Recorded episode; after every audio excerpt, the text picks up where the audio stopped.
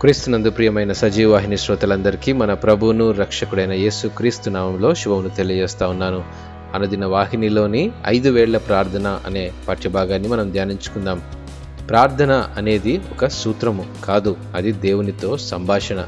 అయితే కొన్నిసార్లు మన ప్రార్థన సమయాన్ని నూతనపరచుకోవడం కొరకు మనం ఒక పద్ధతిని ఉపయోగించవలసిన అవసరం ఉంది. కీర్తనలతో లేదా వాక్య భాగాలతో లేదా ప్రభు మనకు నేర్పిన ప్రార్థన మాదిరిగా లేదా ఆరాధన పశ్చాత్తాపం కృతజ్ఞత మరియు విజ్ఞాపన పద్ధతిలో మనం ప్రార్థన చేయవచ్చు. పరిశుద్ధ గ్రంథంలోని అనేక లేఖన భాగాలు ఇతరుల కొరకు ప్రార్థన చేయమని ప్రోత్సహిస్తుంది. ఇతరుల కొరకు ప్రార్థించుటలో మార్గదర్శకంగా ఉపయోగపడే ఈ ఐదు వేళ్ళ ప్రార్థన నాకు సహాయపడినట్టు మీకును సహాయపడుతుందని ఉద్దేశిస్తున్నాను. ఈ ఐదు వేళ్ళ ప్రార్థన ఐదు అంశాల ప్రార్థనను సూచిస్తుంది. మన చేతులను ముడిచినప్పుడు దగ్గరగా ఉండేది బొటనవ్రేలు. కాబట్టి మీరు ప్రేమించే వారి కొరకు సన్నిహితుల కొరకు శ్రేయోభిలాషుల కొరకు ప్రార్థన చేయవలసినటువంటి అవసరం ఉంది.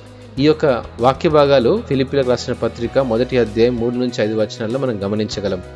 రెండవదిగా ఉండేది చూపుడు వేలు. అది చూపిస్తుంది. కాబట్టి మనకు బోధించే వారి కొరకు దైవ సేవకుల కొరకు ఉపదేశకుల కొరకు సండే స్కూల్ టీచర్స్ కొరకు ప్రార్థన చేయాలి. ఈ వాక్య భాగంలో తెశలోనికులకు రాసినటువంటి మొదటి పత్రిక ఐదవ అధ్యాయము ఇరవై ఐదవ వచనంలో మనం గమనించగలం. మూడవదిగా అన్నిటికంటే పొడవైనటువంటి వ్రేలు. కాబట్టి నీపై అధికారులుగా ఉన్న వారి కొరకు అనగా మన దేశము లేదా ప్రాంతీయ నాయకుల కొరకు మనం పనిచేసే స్థలంలో ఉన్న అధికారుల కొరకు యజమానులుగా ఉన్న వారి కొరకు ప్రార్థించమని ఈ వేలు గుర్తు చేస్తూ ఉంది. ఈ యొక్క వాక్య భాగం మనం గమనించినట్లయితే తిమోతికి రాసినటువంటి మొదటి పత్రిక రెండవ అధ్యాయము ఒకటి నుంచి రెండు వచనాల్లో మనం గమనించగలం. నాలుగవ వేలు సాధారణంగా బలహీనంగా ఉంటుంది.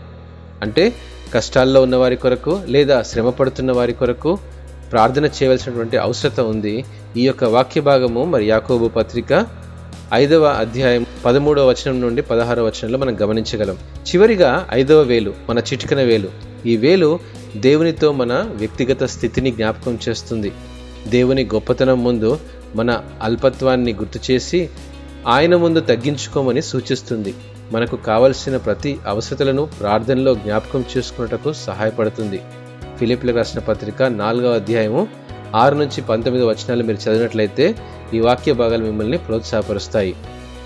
ప్రార్థనలో మనం ఏ పద్ధతిని పాటించినప్పటికీ మనం మాట్లాడేది మన పరలోకపు తండ్రితోనే కదా?